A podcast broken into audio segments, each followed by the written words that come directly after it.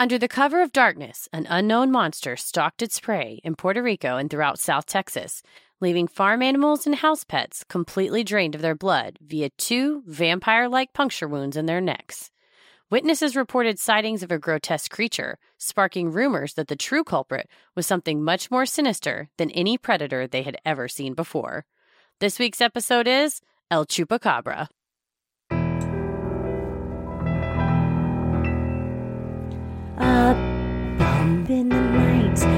Heart fills with dread.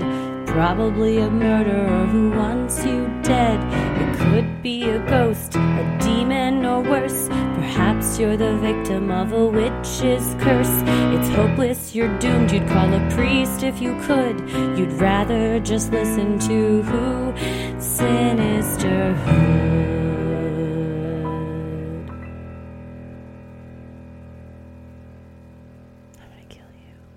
Well, we took the cryptid quiz and we both got El Chupacabra. So Yeah, we had to. we had to pay tribute to what apparently we are on the inside. That's what we truly are. Mhm. It's funny because I, you, we live in Texas. You hear the phrase chupacabra. You, it's a bit. There's jokes all the time, but I've never really d- delved into the history of it. So I love when we. I mean, we learn something every time. But this is something that the the backstory on a legend that is just part of Texas life that I just did not know that it.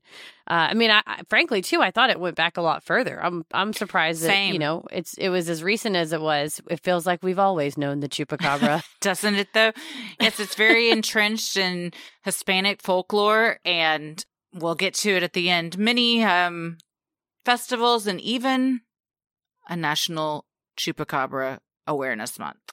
Oh, well, you got to be aware of them in Mhm. order to, you know, protect yourself and your goats as well as peacocks. And we've learned it's it uh, does not discriminate. No, so thank you. I've never heard of it attacking a person.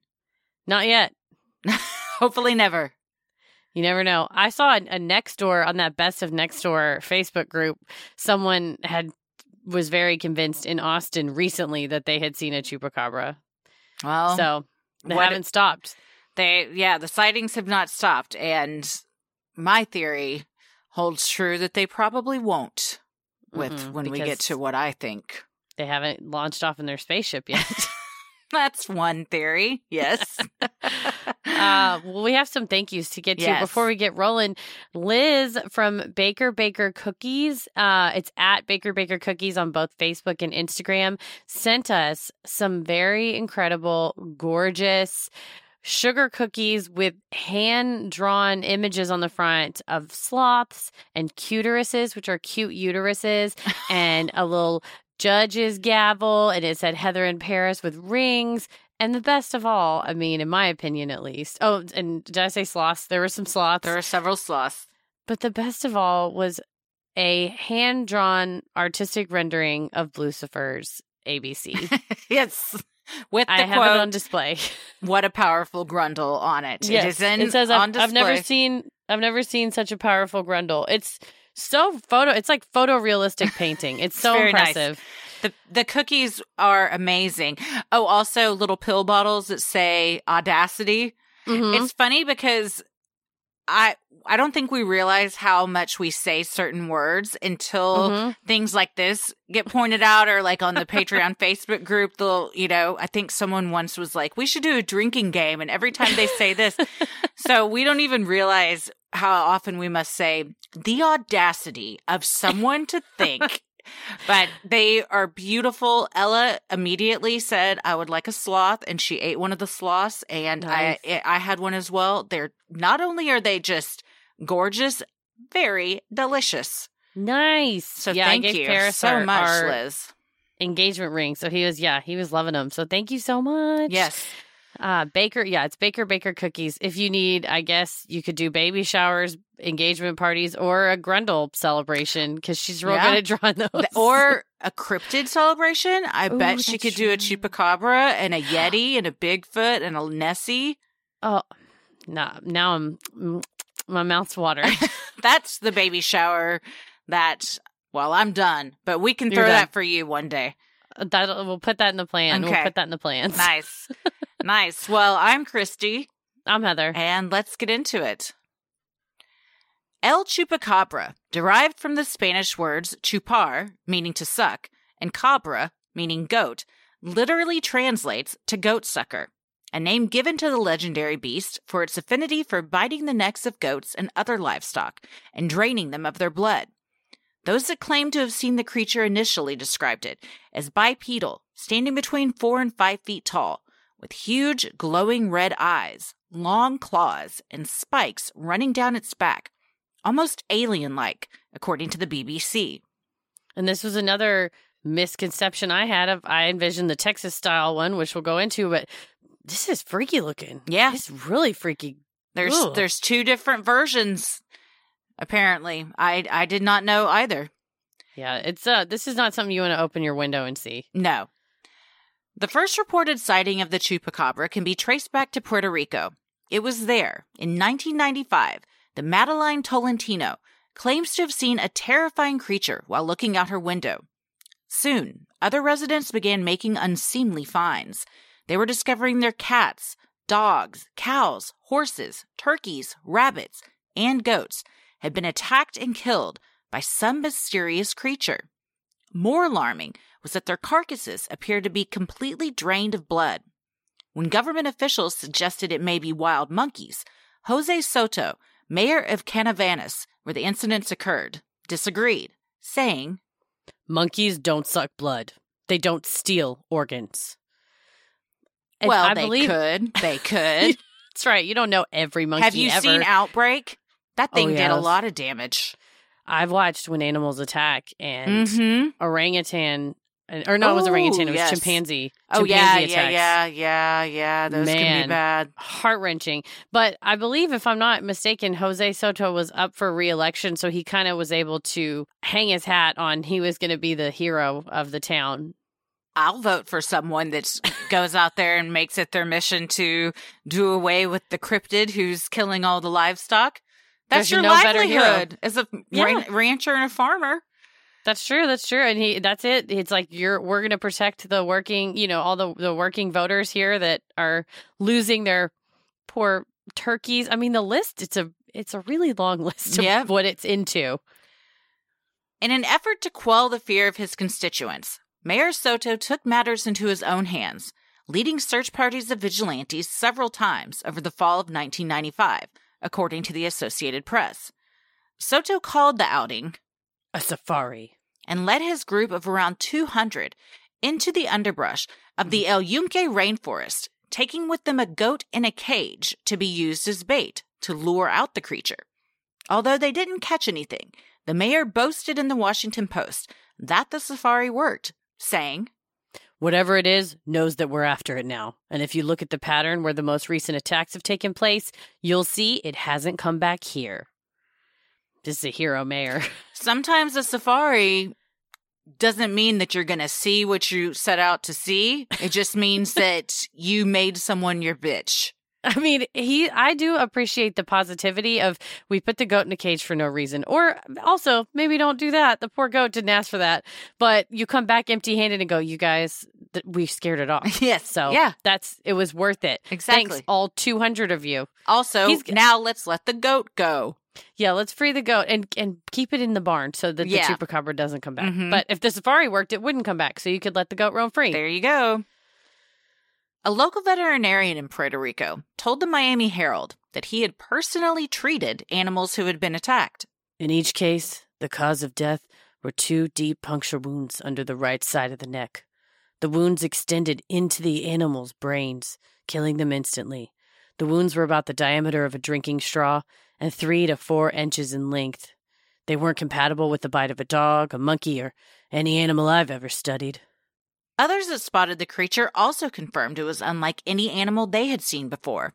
When the Miami Herald interviewed Marcel Negron, a 25 year old college student, on his interaction with the beast, he told the paper, I was out looking off the balcony one night and I saw it step out of a bright light into the backyard. It was about three or four feet tall with skin like a dinosaur's. It had bright red eyes the size of hen's eggs, long fangs, and multicolored spikes down its head and back. It couldn't have been anything from this planet. Like the animals before, the Negron family's goat was sucked dry of its blood and its organs were eaten. Egg size eyes is huge. Yeah, that's real big. That's too big. Too big That's eyes. gargoyle size. Yeah. I mean, that's the kind of with scaly dino skin. What if cuz when I when you read this, my first immediate image that came to my head was John Cusack and say anything.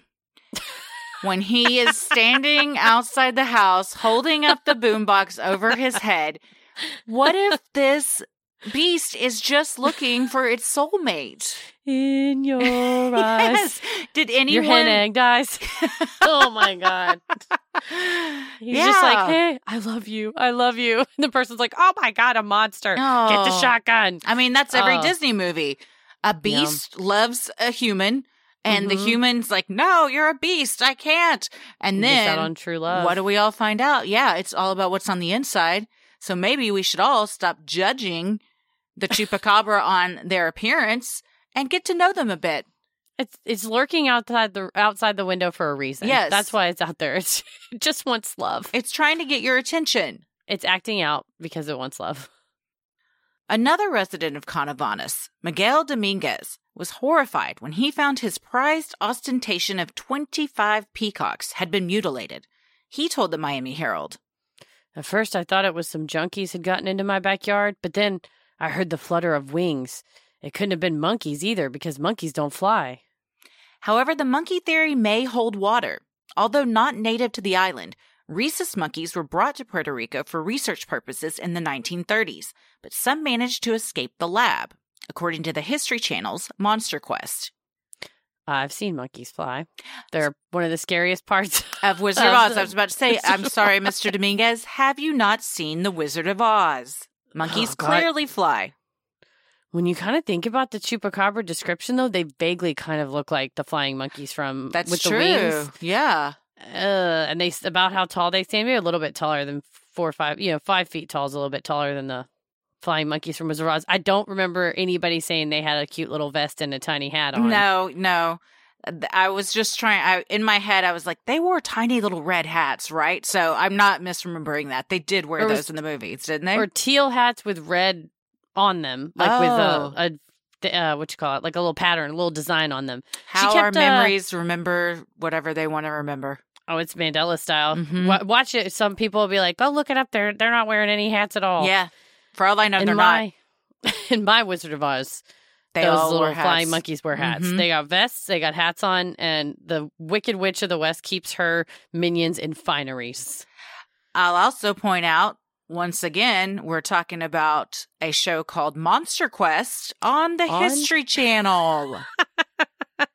Not the history of how you know the history of Puerto Rico or how our relations between the U.S. and Puerto, or like how it was colonized. It's like anyway, we're going to talk about uh, cryptids. This yes. whole show is about cryptids, uh, and it's they take it very seriously. This Oh, they do. Quest. Yes. every every possible piece of evidence is treated like a hair. There, it's like a single hair, and they're like, this couldn't possibly belong to anything except for the chupacabra. That's why it's test so funny is because they treat it with the same serious they would if they're doing a World War II documentary. Oh yeah, it's the exact same. Yeah. well, all told, throughout 1995, Puerto Rico saw over 1,000 animal deaths, according to the Miami Herald. After reports from Puerto Rico, additional reports began surfacing in Chile, Nicaragua, Mexico, and Texas. Well, this was, eh, you know, so when I do research, I'll go to the newspaper archives and it's also like Google search results. And you can do on the newspaper archives the word chupacabra and you can see the timeline. And right at 1995, there was a big spike. Yeah, because that's it when it first got reported- That's when it first got cited. Yes, I'm saying so. It's like it was never mentioned, talked about anything before that, and so once that started then going international, then it's like, does it get a little bit in your head of, well, my animal was attacked too. It must be Mhm. the chupacabra. Yep, I think so. I, that was one of the most surprising things about this is that its origin is in 1995.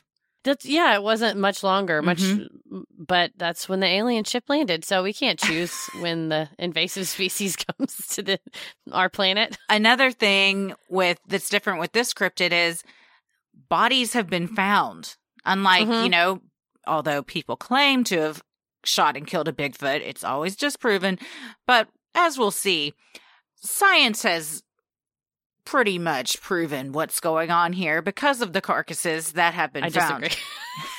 Well, I'm not surprised. Have you ever seen a, a dog with mange?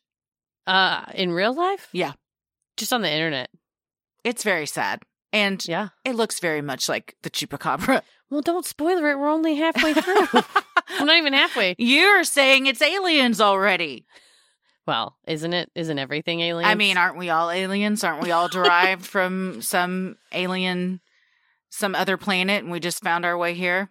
once I saw on TikTok that that man said that Area 51 is the door uh, to escape existence and not. We all got to the- get there. Slam that No. shit in. Well, they're trying. It's. I guess it takes you to a wormhole or to another. I don't know. But once I heard that, I'm like, that makes a lot of sense. very Stranger Things. Yeah, or Montauk style. Mm-hmm. Mm-hmm. By now, pretty much everyone's heard of CBD, and if there's ever a time to get started with CBD, it is now. What both scientists and those who use CBD regularly know is that it helps with daily stresses, but you have to use a quality product if you want quality results. Charlotte's Web hemp extracts are tested 20 plus times from seed to final product.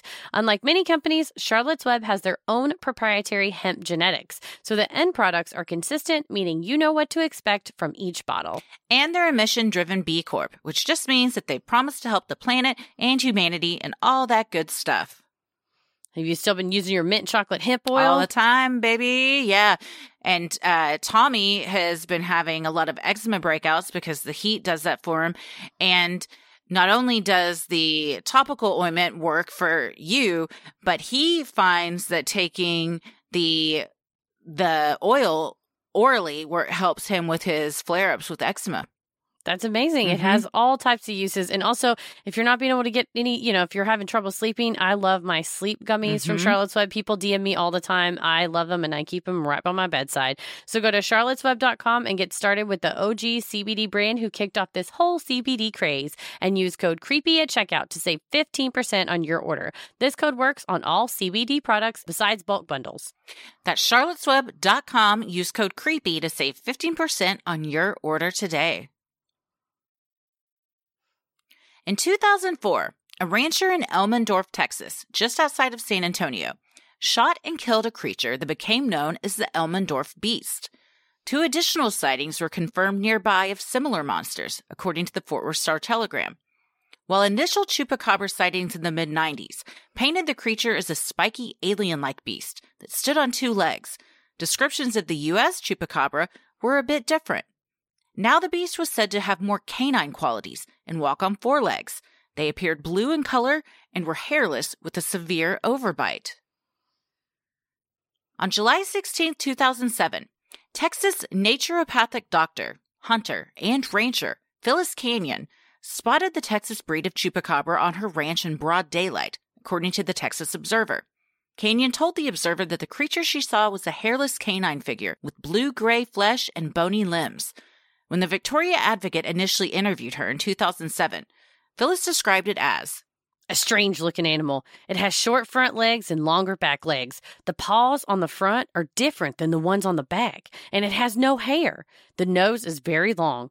The tip of the nose is longer than the lower jaw, and the front teeth stick out like fangs. They are the ugliest things I've ever seen in my life. again hurtful. Rude. I I I will be completely honest when I say when I was writing this and I kept having to refer to it as a beast and a monster, I felt bad because Your heart. it's Your sweet, sweetheart. it's you can't help. No one can help what they look like. You it's eating entire flocks of peacocks. I think it's safe to call it a monster. well, but, But you know, yeah, why? But we haven't asked why is it eating the peacocks. Yeah, and you know, I mean, are we any better for eating flocks of chickens or herds That's of true. cows? You know, we all got to survive out there. Yeah, right. When you point your finger, there's four pointing right back at you. exactly. That's, and you know, Phyllis was so excited about this because this was the biggest gossip this town had seen. Oh, yeah. And she had her business, her nose was all up in that business, loved it. I love the Victoria Advocate. We will quote heavily from them because they are boots on the ground. They're the ones covering the story because they're the local paper. So, man, they just walk around and just go, Have you seen it? And people are like, Let me tell you what I saw. Oh, yeah. I'll tell you right now. Nobody's shy. It's not like, I'm not going to talk to the press. I'm not going to talk to the media. It was like, Come on over in the backyard. We got a carcass. You want to poke at it with a stick? I mean, it's just, it was such a great, um, such a great resource. So, Yes. shout out to your local newspapers out there because they're covering the real stories. Phyllis's experience with the creature began with it terrorizing her chickens. When interviewed on the History Channel's Monster Quest, she described finding her feathered friends drained completely of blood. Then, neighbors started reporting similar sightings on their land, even managing to find the carcass of one of the beasts after it had been hit by a car. Another neighbor later called Phyllis about the body of a second creature on May 7th, 2008. She discussed the incidents with more neighbors, one of whom confessed that while his sheep had been drained of blood, he hadn't told anyone. Phyllis chalked up her neighbor's hesitancy to embarrassment, telling the advocate, They didn't tell anyone because they were afraid people would think they're crazy. When she called the local game warden, Phyllis showed him photos she had taken of the creature. He confessed he had no idea what the animals were and passed the photos on to the Texas Parks and Wildlife Department. 2008 was the, another spike in the word chupacabra because between t- 1995 and this, every instance I was finding in the old archives was TV show Chupacabra featuring, you know, whatever, na- natural National Geographic. It was all like TV guide listings. And then, boy, once Phyllis discovered, uh, I'm using air quotes, when she discovered her monster, oh, it spiked up again. And then suddenly everybody from Elmendorf on down was raising their hands saying, was- I got me one. It was a chupacabra free for all.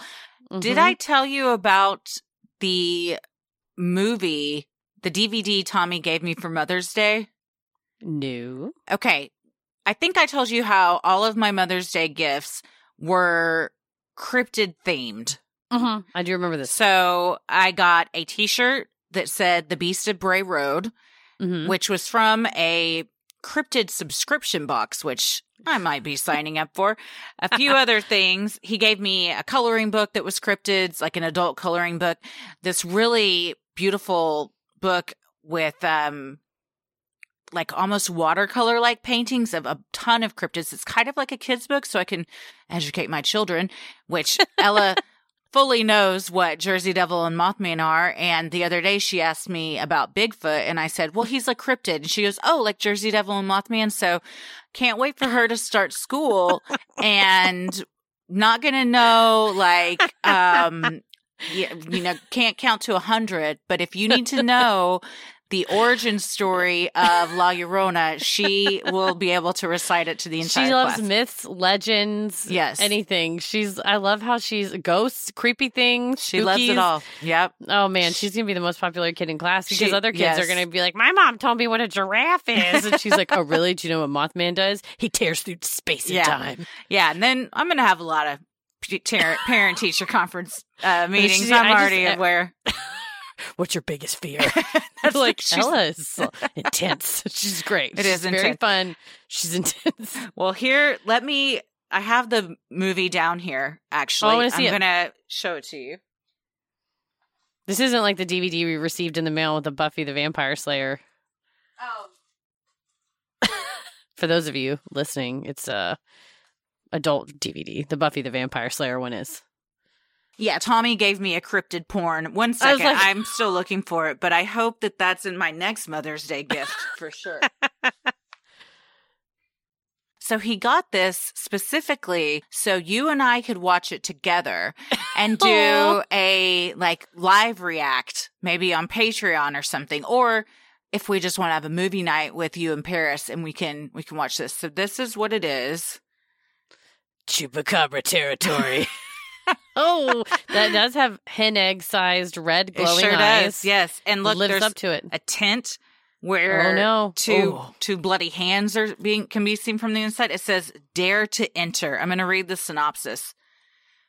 Four friends hike into the Pinewood Forest to find evidence of the Chupacabra, an ancient creature believed to be responsible for the disappearance of four experienced hikers a year earlier. As they oh. journey deeper into the forest, their innocent search uncovers more than they had ever hoped for, and with it, a darkness that threatens to consume their very existence. Here's where I got a problem with them. They had a blueprint for what a successful chupacabra safari looks like for That's Mayor true. Soto. Yeah. And they've disregarded what was already well laid plans that they could have followed. That's true. Yeah. They had no cage, they had no goat, they didn't have 200 other people. No, it's just four of them. Yeah. Well, which- there's where you went wrong. Yeah, you got it. Safety in numbers. It says a blood curdling indie creature feature. Christian Day from Ultra Violent Magazine. Quoted saying that. Yeah. There's also bonus features that include an interview with the cast, an interview with director, editor, and producer, and a photo gallery. You got to see the photos of the Chupacabra movie. So, Do you remember DVDs? Come on. yeah, this is, oh, it's unrated. How is that? Oh. a thing? You can't. You can't put a rating on it. I can't put a rating on I it. thought It's everything too, had to have a rating. too hot for TV. I think things that are distributed through traditional entertainment channels have to have ratings. But if you just want to print yourself a DVD, you can just It's wheels slap up. an old NR on there. Well, it's it's produced by Maltaro Entertainment, which I don't think any of us have heard of. How? What do you think the runtime on this bad boy is? Uh, let's see, 106 minutes. Ninety four. 94. You know what? In and out. Yep. Nobody gets hurt. we'll see. Probably a lot Uh, of people. They probably all die. I'd have There's to. There's a lot of blood. if I'm gonna guess, yeah. So we'll have to check that out. We need to do a Chupacabra territory watch party. think I did not know about this DVD until this exact moment. That's awesome. I've been Thank saving you, Tommy. it. Yes. Very thoughtful. Very Mhm. thoughtful. Well, uh, my question too is where was I in 2008? I mean, I was living here. No, I was, yeah, I was living in Texas. Same. No, I was living in Chicago. I was living in Chicago. I was So I living in missed the Chupacabra. I missed it. Do you remember hearing about this at the time? I not this specific incident, but I remember from I guess when what was I in '95? I was a No, sophomore well, I'm saying in high 2008 school. when Yeah, it was in Texas. no. I mean, I've I've always heard of it, so I guess I somehow heard of it. Like I said, it was more like in the folklore and like Yeah. the, you know, or like not even folklore, like just in the zeitgeist. Like we all just hear about it. Yeah, exactly. Yeah. Well, throughout 2008, folks around the Cuero, Texas area spotted similar monsters. Two DeWitt County Sheriff's deputies even shot one of the animals while out on patrol. Another neighbor nearby, Estella Zermino, told the Victoria Advocate that the beast made a strange sound. At first, I thought it was a woman crying. It was a weird sound, almost like someone laughing, then crying, then laughing again. Our dog seemed afraid of it. It definitely sounded different than a coyote cry. Estella heard those same noises again just 3 weeks later outside her house at 5:30 in the morning. When she went to check on it, she saw what appeared to be the same beast Phyllis Canion had encountered, a gray creature with a long face. Soon after, sightings began occurring all throughout South Texas, from Elmendorf to Pollock, according to Monster Quest and local papers. That's a dangerous game to open your door hearing somebody crying outside because that Mhm. old urban legend that, and also incidences where people use the recording of like a baby crying or something to trick you into opening the door. But that is, as much as we want to love the chupacabra and it think, and it's just wanting to make a friend, alternatively or alternately laughing, then crying, then laughing and- again and shrieking. That might be a little off putting, buddy. Go Who- back to the Peter Gabriel music. Who the among us hasn't laughed through tears, Heather? You know, true. Maybe, you know, he's just trying to relate. Perhaps he hit his breaking point. Yes. Nobody loves him. Yeah, perhaps he saw Estella doing that earlier in the day and was just mirroring her, much like a, a bird mirroring its owner's, you know, cadence Mhm. and, and Parrots. he's just trying to connect. He's trying to make a human connection. It's true. And if you're, like you said, he just wants love, you cry because you're alone and you Mhm. laugh at the absurdity of wanting acceptance from these humans. And then you cry because you realize it'll never come. This is the movie we need to see. Dare to enter the heart of the chupacabra. Uh, a love used to him. story. he'll, he'll eat your animals' heart outs, but you'll eat your heart out for his story. He may eat Oh your my- animals' hearts, but he'll gain the love of yours. it's true. He's got he's got a complex set of emotions. I don't see how no one saw this before. They all just called him a monster. I know. In 2010, a hairless anomaly appeared floating in a water feature at the Runaway Bay Golf Course in Wise County, Texas, northwest of the Dallas Fort Worth area. Believing it may be a chupacabra, the golf course sent the specimen to a state biologist for testing. The small hairless animal was identified as a baby raccoon based on its feet and skull shape, but the biologist was unable to explain how it lost all of its hair speculating that possibly the cold waters of the golf course water feature preserved it and or caused the hair to fall out. I think this was in January, so it's about the coldest time of the year here. I do want to point out if you're not from Texas, so where like Cuero and all these other places are in further South Texas, outside of San Antonio and Houston, which Houston is six hours south of Dallas. So it's a really far, uh, six, probably six or seven hours, depending on traffic. Uh, it's a pretty far stretch between Wise County, which is then even further up north. So it'd be like Wise County is almost not quite to Oklahoma, but it's pretty far up there. And then all the way down in the tip, well, not the, quite the tip, but down close to the tip, that's what she said, is where uh, Cuero and all the other ones are. So it's not like all these sightings were happening. So this, I think this raccoon was a, uh, a grasping at a opportunity to try to get in on the chupacabra fame. I gotta say, only in Wise County does this thing turn up in a fountain on a golf course and immediately they're like, must be a chupacabra. Goddamn Not just like a rat that got caught in your system or something. Randy, Randy, go get you the net. Get the scooper. Get the scooper. Scoop it out. Send it to the old biology lab. They'll know. I think, like you said, people that aren't from here don't realize how big the state. I mean, I'm not Mhm. saying people are idiots. They r- realize how big No, Texas but is. But like, you can drive for 12 hours and still be in Texas. I've been listening to Willie Nelson's Beautiful Texas. Well, he has a whole record that's all dedicated to Texas songs, but particularly the song Beautiful Texas. And he talks about that, that you can drive and you'll hit the beach in Galveston and then you hit hill country, almost not Mhm. quite mountains. You can then hit the prairie. You can go up and there's desert, there's cities. I mean, it's just got a whole ecosystem. So there's a, there's a lot of room for people to discover things. Exactly. Mhm. around here and uh you find something floating in your old golf course water feature I mean, what else could it be? You explain it to me. What do you tell me it's not a chupacabra? I know what a damn raccoon looks like. It's got fur on it, and this one don't. So Yep. it's a chupacabra. It's a baby one. Not to be outdone, that same year, the West Texas town of Lubbock advertised its very own taxidermy chupacabra on display. The Independent Creationist Museum offered visitors. See the real chupacabra. Finally, one has been caught. The curator of the museum, Joe Taylor, told the Fort Worth Star Telegram that not only did he believe that humans and dinosaurs walked the earth at the same time, but he also believed that chupacabras were in the mix, telling the paper. This isn't the mythical chupacabra. There's two kinds.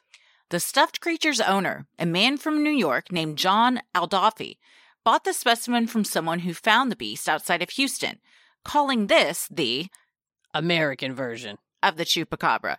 Meanwhile, Rennie Roses, who hosted a weekly meeting of Hispanic community groups, told the Telegram that he looked at the situation with a sense of humor.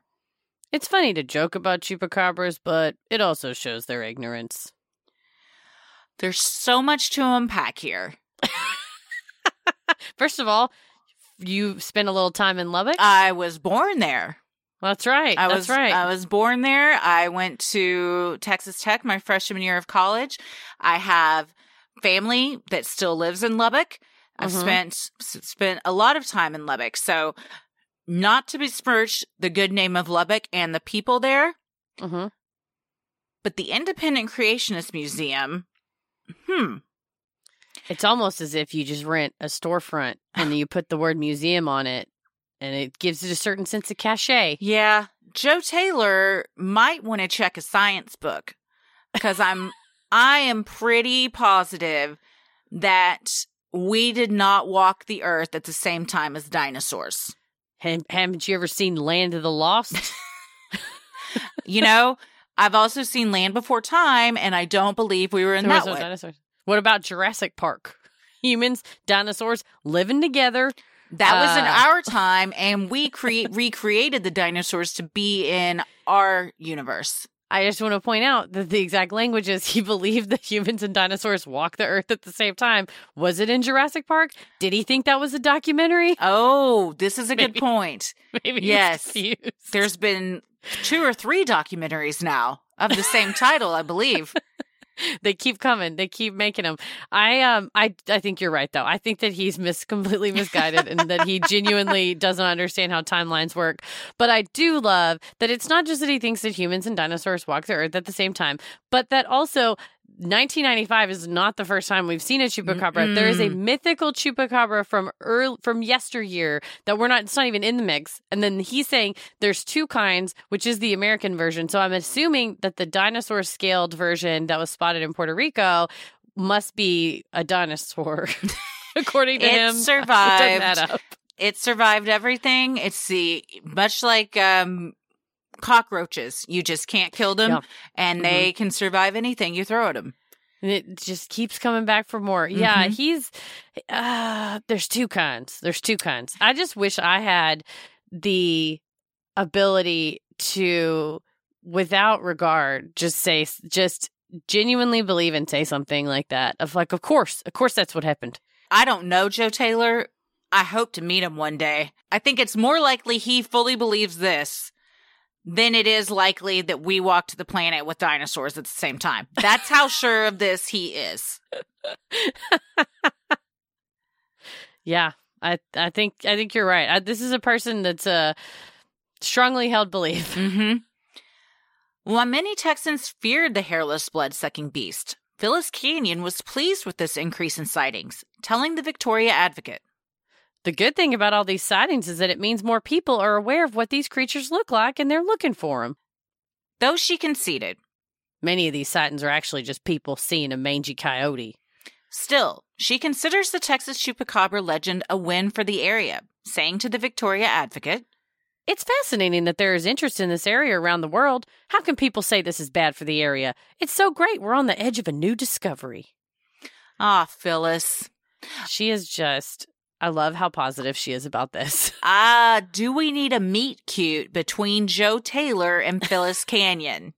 I think so. Would they get along? I don't know. I don't know where Phyllis lands on the whole creationist thing, but they do already have one thing in common, and that is their love of the chupacabra. It's true. And appreciation for what it can bring to an area. Joe Mhm. Taylor is having it bring more visitors to his, I believe, now defunct museum. uh, we can do, before the episode's over, we'll do an update on the Joe Taylor and his museum. Um, and she, I think she's got such a positive attitude about it. I love that. That while, yes, she unfortunately lost some of her flock, Mm-hmm. she was able to turn it into a positive for the area that it's a new brand new scientific discovery and honestly she's been all over the place. Texas observer did a whole thing on her. She talked to victoria advocate probably a thousand times. She's on nat geo. She's on monster quest. So she's turned this into quite a she's like the top expert on spotting chupacabras She's the go-to for the She's turned it into made a name for herself. Yes, she has. Scientists and enthusiasts alike have come up with several theories to explain both types of chupacabras. For those sighted in Puerto Rico and other Latin American countries, some believe that the animals were actually monkeys who were either scientific test subjects or subjects of genetic experiments done in a government testing facility. In both scenarios, this theory posits that the animals escaped and that their strange appearances were the result of tests gone wrong. Well, testing on animals does not have good outcomes. I mean, as far as it, it's really sad when you see all those Oh, yeah.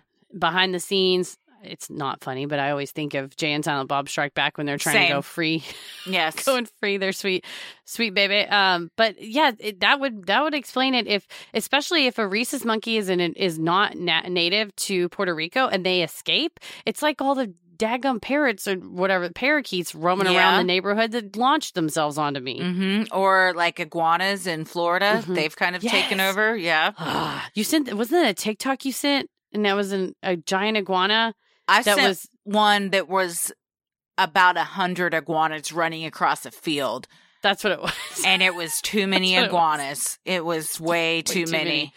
many. it looked like something how- out of Jurassic Park. Well, and how the how an animal that's not meant to be in an area flourishes, but then is it good that it's flourished, or is that? I mean, that's nature. It's taking its course.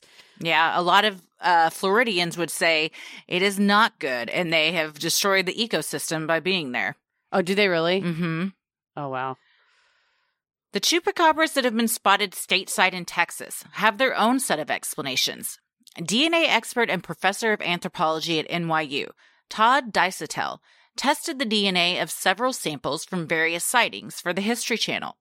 According to his test, the mitochondrial DNA results clearly indicate that one of the Texas specimens is a coyote.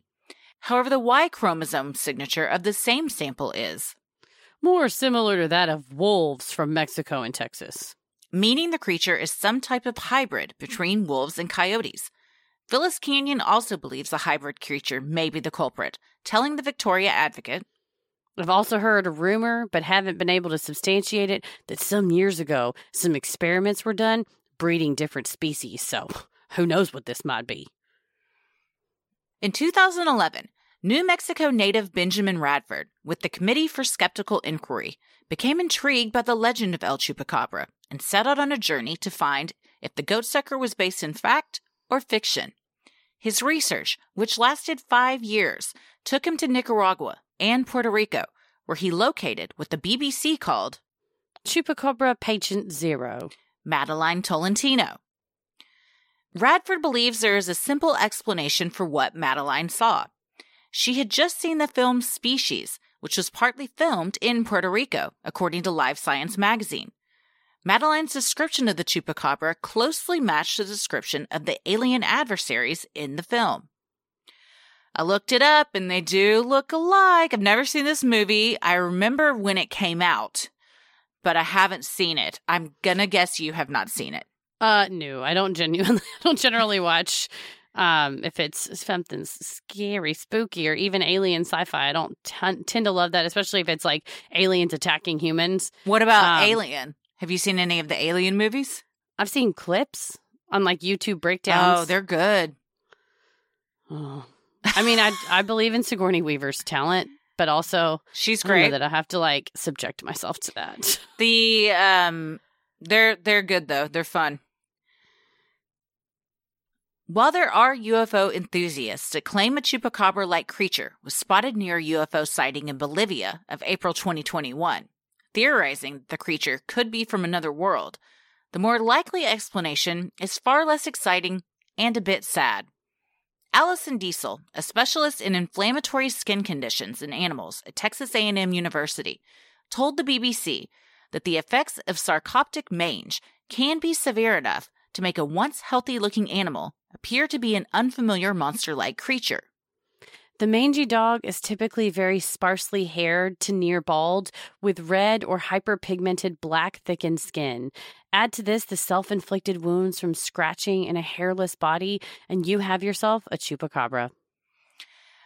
Oh, if you haven't ever seen a dog with mange, it is rough, man. Mm-hmm. They, I mean, they really do look, especially if it's very severe, they can look not like a dog. I mean, if you saw it from a distance, you could easily say, like, what is that? That doesn't look like any animal I've seen because their hair is completely fallen out. The, the, it's, sarcoptic mange is like mites that get in them.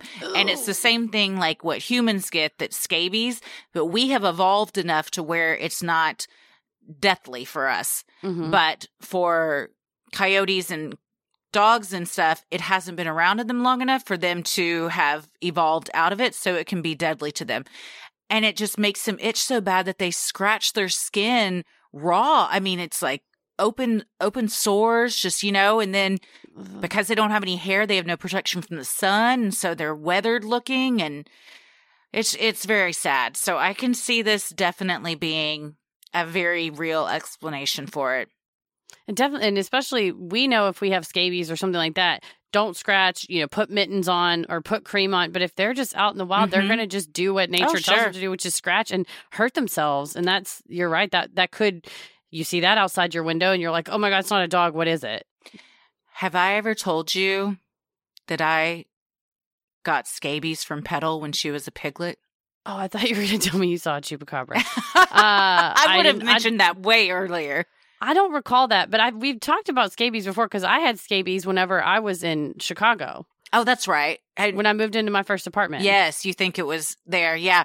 I, when Petal was like, we first got her, she was very small and you could hold her in your arms, something that is very hard to do now.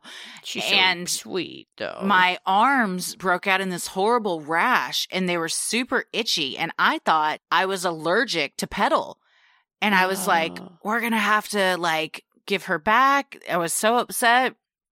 But then we noticed Petal was scratching like mad. And so we started Mm. looking it up and she had some other indications that she had um she had scabies. And then I was like, "Oh my god, she's given it to me." And we ha- I had to get medicine. I couldn't hold her. We had to treat her, you know, and it was a whole thing. So, uh, well, that would make sense because if you were just the only one itching, then okay, I'm allergic to her, Right. but she had it too. Oh, so, yeah. oh, poor, poor little baby Petal Pig. You sent that picture of Petal the other day saying that you found the chupacabra. I'm going to post that on our Instagram. you Because- have to. She is blowing her coat right now. So once a year, it's always in the summertime, she blows her coat so all of her hair falls out. Mm-hmm. because it's their way of naturally keeping themselves cool. But it doesn't fall out all at once. It happens over the course of several weeks. So she Mhm. just has like all these bald spots and it's it it doesn't bother her. She just she looks, looks wild. rough. She looks wild. She looks like a chupacabra. and She if you if you pet her, you'll just I mean chunks of her hair Just just come out. off in your hand. Oh yeah. And poor thing. pig hair isn't like what you might imagine. It's almost like quills. They're oh, it's like spiky. well, no, it's not spiky like a porcupine, but they're very long and they're they're thicker than like hair. They have the Mm-hmm. consistency more of like a quill, not quite that thick. It's all over the house. It's all over outside. And so right now she straight up looks like a chupacabra with the spikes down her back.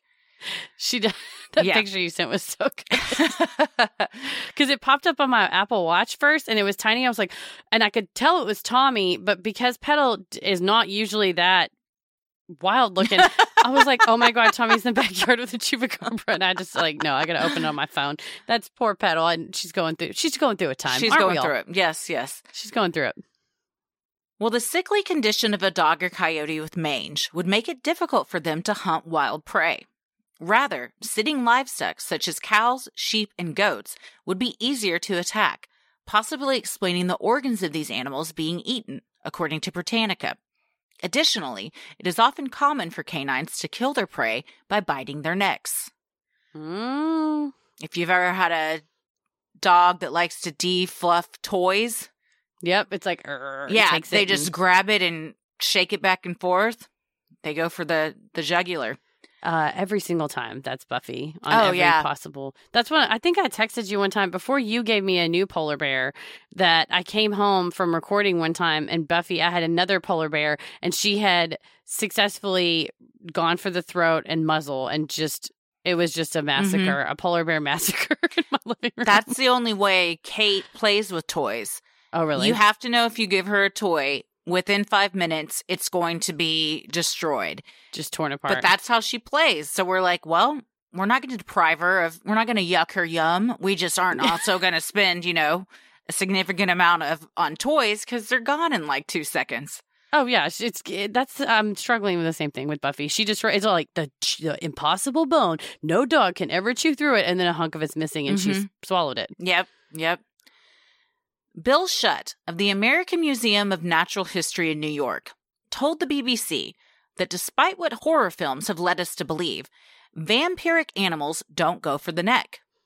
Blood feeders are looking for blood that's close to the surface of the skin, something not found in a jugular vein, for example. The more likely explanation for the dead goats and cows is dog or coyote attacks. I thought that was interesting because you would I don't know how it came to be. That's another interesting rabbit hole to go, go down of like why Mhm. vampires go for the neck. Maybe because it's sexy and back a lot of horror is Right. associated with like sex. Yeah. Mm-hmm. But he was saying like vampire bats, that's not how they go after an animal because they know that the most blood can't isn't going to be got from there.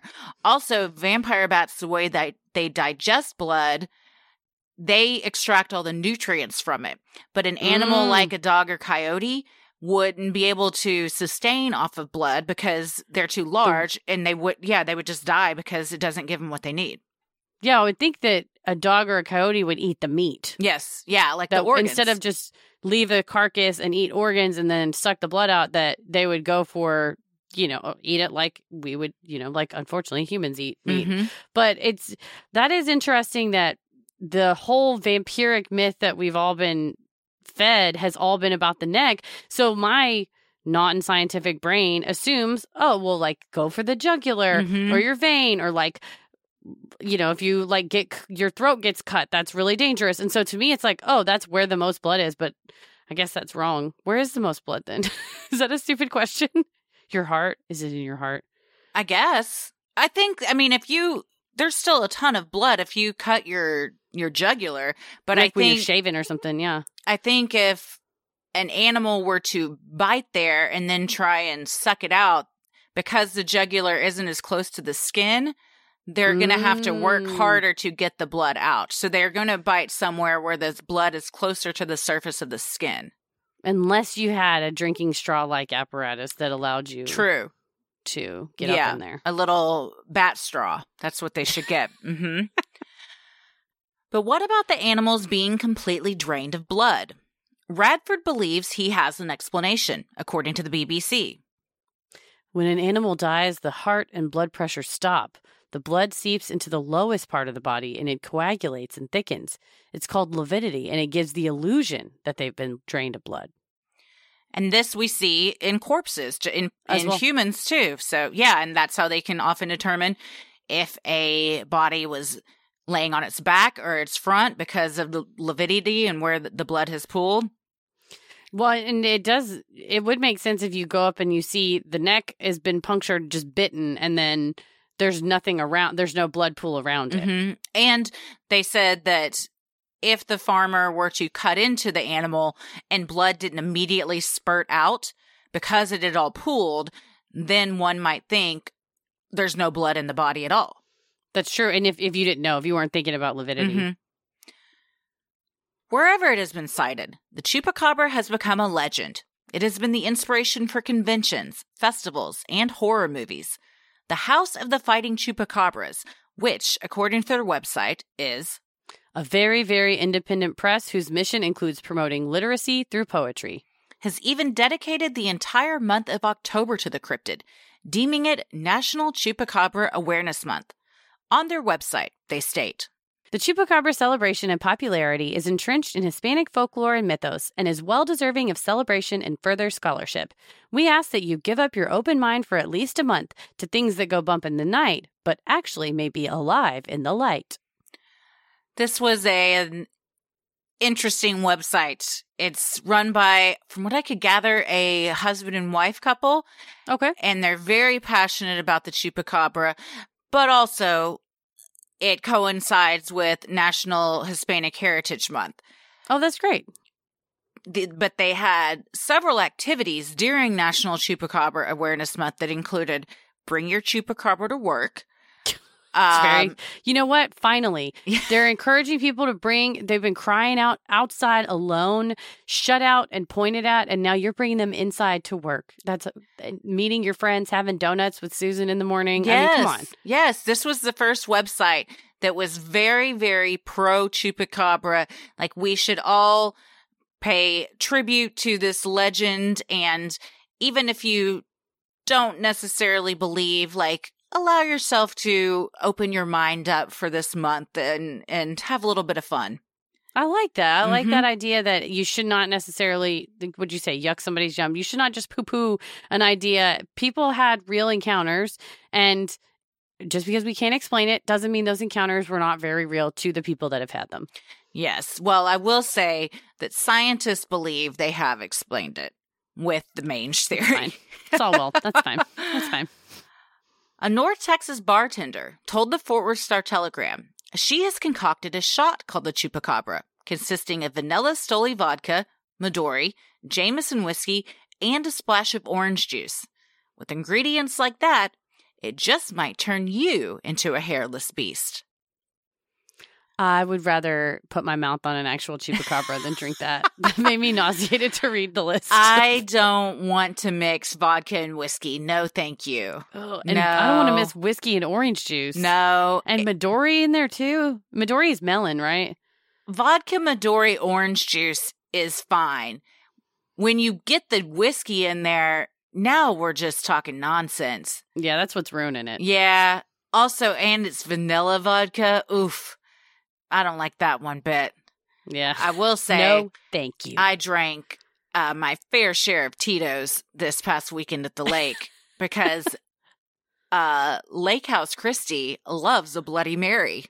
I gotta meet Lake House Christie. I was texting Lake House Christie, and I'm like, I need to be beside Lake House Christie. I hope we need to. We will work it out for sure because we'll uh, have would a love that. getaway. Yes, definitely. Please. Oh my gosh! And then we do a like we record an episode from a lake house about some type of haunted thing. Oh my god! I just got. I'm like excited. we gotta do it. We gotta do I it.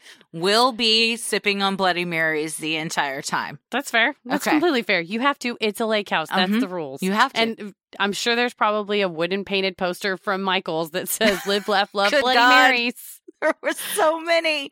That Relax. the picture that I posted. If you haven't been to Christy's Instagram, it's at Christy and Wallace. You go, you have to go, and she, the amount of live, laugh, love esque posters. I mean, I thought the house would implode from chuging them. yeah, I surprised it didn't. And I will say that wasn't even all of them. We found more the next day. And yes, did I go around the house and gather them all to stage that picture? 100% I did. Had I, was I like three Bloody Marys deep? Also, yes. But It- he's a legend. it Oh, was man. it was a lot of signs, lots of signs. Yes, I'm not afraid to say too many. I'm not I afraid to say yes, too no, many. It was too many signs. Yeah, yeah. Well, so what do we think? Well, although the word chupacabra did not appear until the 90s, it's not the first time that farmers have found their animals sucked of blood. It's just never been given that word. So I'm sure, you know, back in ever since there's been reports, you know, 40s, 50s, 60s, there's been farmers, ranchers that have encountered this. So we don't necessarily have to say, okay, in 1995, a spaceship landed and that's when the aliens came. This could have been I don't think type anybody's saying that. Most people I'd be surprised. Some people, some people online. Uh, you gotta go. You gotta go where I go. On the Oh internet. no, Um, yeah, there are definitely some people that say it. Well, but so it it's not like it was invented in 1995. Although that is when it was given the name. I believe a comedian at the time gave it that moniker, and that name has now been attached to instances where farm animals have had their blood sucked out. The description with the I will I'll grant you that the the dog the Texas dog chupacabra likely is whatever the whole wolf hybrid mix. That's the most compelling part when they like actually went down into the DNA and said look we see there's DNA from wolf. We see there's DNA from coyote whether someone bred them or whether they bred with each other. That's what this is and then they have these weird you know we're discovering new animals all the time but when it's something with an a- with scales, it's got the big eyes, the e- the egg red eyes. We don't know if it's a genetic experiment gone wrong by the government Mm. or if it was some type of otherworldly creature that has now then intermixed and mingled, maybe an alien. What do aliens look like, right? They're gray, they have big round eyes. They got with a vampire bat or a Gila monster or who knows, and then they have now they're just trying to start a family. You can't help who you love, and if you're if they meet someone that isn't like them and they want to breed with them, by God, they're going to do it. I think nature finds a way here because the coyotes and the wolves have figured it out. You know, I would think they would fight. I don't know. I'm not a biologist. But in the case of the chupacabra in, in the Puerto Rico instances where they're more scaly, they're less, they walk on two legs instead of four legs.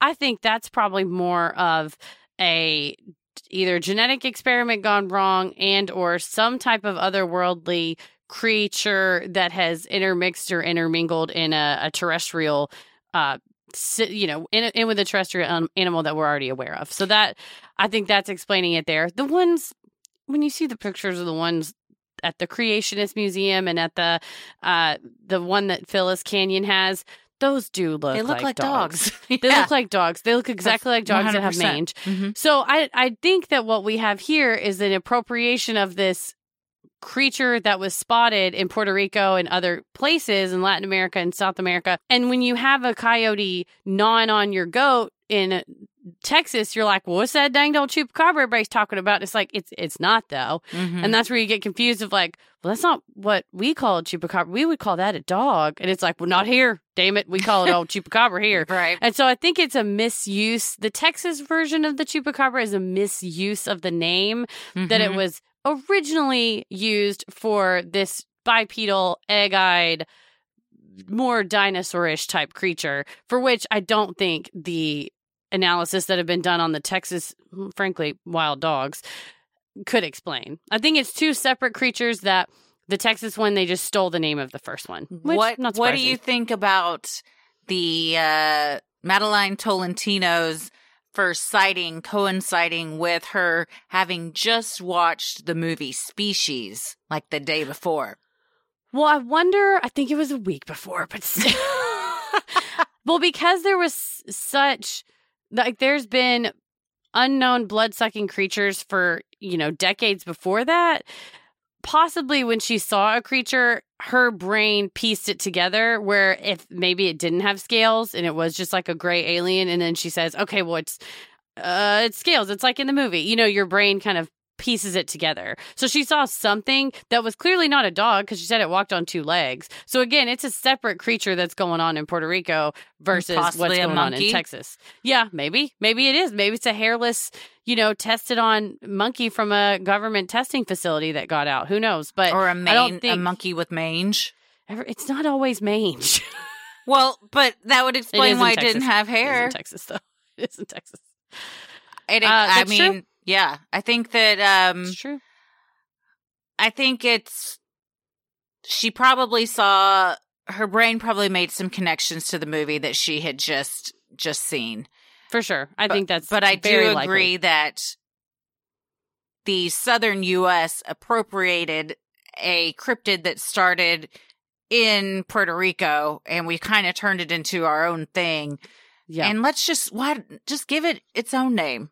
Yeah, give it its own name just because it's kind of sort of doing the same behavior. It looks, I mean, completely different. They're two, it's two completely different animals, creatures, cryptids, whatever you want to call it. And I don't think it's fair to go, it's the US version of that. And it's like, you you just really took the name though, because that's Mhm. a dog. That's, Or that's a coyote wolf situation. So Absolutely. I don't. I think the Texas one, as much as it pains me to besmirch the good name of our Lone Star State, is just a um, misuse of a name of a of an actual cryptid that exists, uh, at least in Puerto Rico and probably in more places. But that, that's just where it was, you know, most recently seen. Well, if you guys have seen a chupacabra, let us know.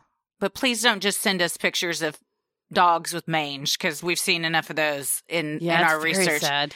Send us an actual chupacabra picture if you if you dare, if you have one. And I guess we just got to watch um chupacabra territory to really get the full scope of what's going on. I think that's the only way for us to Mhm. really know the real meaning of the chupacabra is if we watch it together Mhm. and uh, maybe at a lake house. I don't know. Oh, Figure it out. okay. I like and it. we go on the hike to find the chupacabra. Oh we can go down to Cuero and down in South Texas and see if we can. You know, what else is South Texas, Fredericksburg. So let's go down there. Oh, that's true. Go, go on the wine shuttle. Also, and then- uh, go. We can go to the river. I I think that's also how we get a movie made about us. Two girls, just g- girls, women, go off into the woods uh, after a few Bloody Marys, hunting the chupacabra, never to be seen from again. Uh, I did promise an update on Joe Taylor. Oh, yes, if we please. would like to do that before we love leave. that. Uh, the last thing I found, and this was like super quickly done on the on the fly, is that he was selling a mastodon skull Oh. estimated to be forty thousand years old. Uh, okay. That's not Yeah. how that works at all. Yeah. Um, so he was trying to auction it off. Uh, he wanted to get at least one hundred and sixty thousand dollars because he said if he does not, if he didn't sell it, then it would unfortunately mean that the museum had to close. Oh. They said the skull was the size of a Volkswagen. Um, he said he wants to keep the skull, but that unfortunately he's going to need to sell it in order to keep the doors open. Um, ultimately, uh, I, I'm not sure if he, he managed to sell it. The description on NBC News does say that the museum includes facts that state Noah took dinosaurs aboard the ark with him. However, prevailing scientific wisdom is that humans and dinosaurs missed each other by tens of millions of years. But that's a rounding error. We don't know that. You know, That's just a couple zeros. just a couple Oh, zeros. Come on. Well, you know, uh, if you're in Lubbock and you know if that museum's still open, tell Please. Joe hi for us. Give him our regards. I I mean, please, please do. I'd Mm-hmm. love to see that chupacabra um, slash taxidermy dog. I'd also like to see the skull of the mastodon, which I imagine is made out of plaster.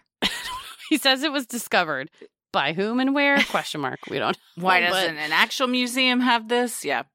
Uh, but yeah, if we'll post up those pictures, and I I think the drawing of the chupacabra versus the the ones we found in Texas is two different things. Yeah. Very two different things. We got to rename it. We got to rebrand. we need to re- rebrand it. Mhm.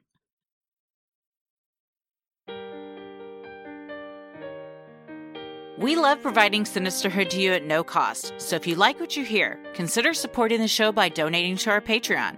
We're a small operation, creating the show for you by researching, writing, recording, and producing it ourselves. Any amount is sincerely appreciated and helps offset the cost of making and hosting the show. As a thank you, you'll also get some sweet perks like ad-free episodes, a Sinisterhood sticker, membership to our exclusive Patreon Facebook group for those in the Rolling the Airwaves tier, a special shout out on the show, a monthly bonus minisode, and patron exclusive video and audio content, including our Am I the Asshole, which we recorded a new one coming soon with a real weird yogurt situation, as well as relationship advice, Judge Christie, who lays down the law, and our mini-sodes on Free Britney is coming up. We also Mhm. just released a true crime headlines on the Bill Cosby decision, as well as Allison Mack from NXIVM sentencing. So all types of things um, that you would like to hear us uh, update you on or break it down. Uh, that's what's going on on the Patreon. Yeah. You also now have the fun perk of access to our Discord server, where you can connect with other fans in real time and discuss the latest in true crime, share personal ghost stories, or just post adorable pictures of your pets. We'll also be hopping on occasionally and hosting monthly Q&As with Crowdcast, where you can ask us all your burning questions. For patrons not in the US, you now have the option to pay in pounds or euros, saving you the cost of the conversion fee. Annual memberships for all tiers are also now available. Those that select this option will be rewarded with a free month of membership. For more details on all of this and specific member tiers, visit sinisterhood.com and click Patreon on the top banner. And make sure you stick around after our sign offs to hear your shout out. So many of you have been tagging us in pictures of you sporting your sweet Sinisterhood merch. Keep those pictures coming. And if you want to get some cool Sinisterhood swag like t shirt, mugs, totes, and even clothes for your kiddos, visit sinisterhood.com and click on shop on the top banner. We've almost got all of our new designs ready to go and we'll be launching soon. And They we're, look so, we're so excited. So amazing. Yes. Almost borderline like, do you get a tattoo of this? Or are Yeah. putting this on merch? Maybe Yep, both. Maybe both. The best thing you can do to help us grow is like, review, and subscribe on Apple Podcasts or wherever you listen to your podcast. And please tell a friend who you think would like us to check us out. It means so much to us and really helps podcasts like us get more exposure. You can follow us on Instagram and Twitter at Sinisterhood Pod and like us on Facebook at Sinisterhood. Christy, where can we find those live, laugh, love photos on your Instagram? That would be at Christy M. Wallace, and you can follow me on Twitter at Christy or GTFO. Heather, what about you? I am on Instagram at Heather versus the World and on Twitter at MCK versus the World. As always, the devil rules the airwaves. Keep it creepy.